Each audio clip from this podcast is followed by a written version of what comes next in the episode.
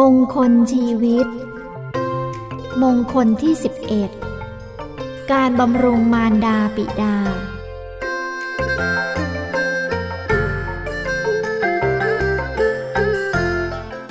มาตาปิตุอุปถานังเอตัมมังคลมุตตมัง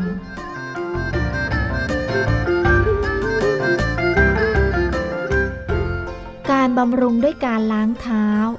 นวดฟันขัดสีให้อาบน้ำและด้วยการมอบปัจจัยสี่ให้แก่มารดาบิดาชื่อว่า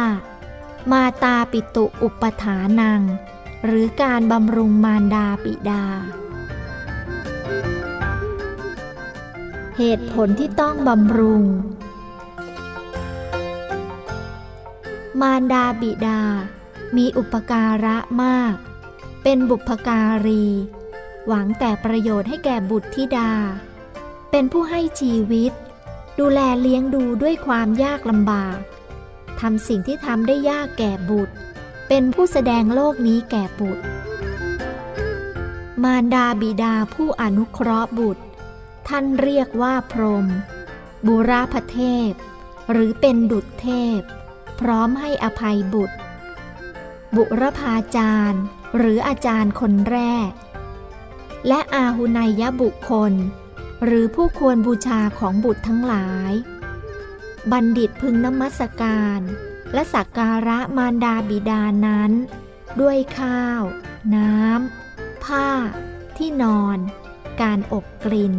การอาบน้ำและการล้างเท้าเพราะการปรนนิบัตินั้นบัณฑิตจึงสรรเสริญเขาตายแล้วย่อมบันเทิงในสวรรค์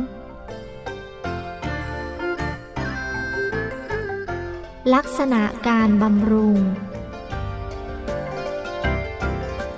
การบำรุงดูแลตอบแทนขั้นพื้นฐานก็คือ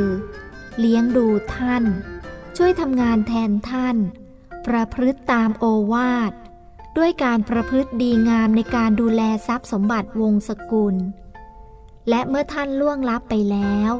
ก็หมั่นทำบุญอุทิศให้ส่วนการบำรุงอย่างสูงได้แก่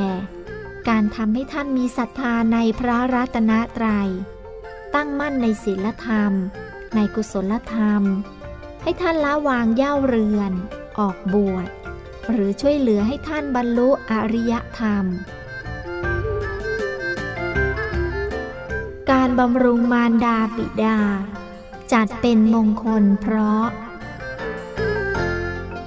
หนึ่ง. เป็นที่สรรเสริญของบัณฑิต สอง. เป็นคนดีที่หายาก สาม. ตายแล้วมีสุขคติโลกสวรรค์เป็นที่ไป สี่. ได้รับความสุขไม่เดือดร้อนใจที่ไม่ได้บำรุง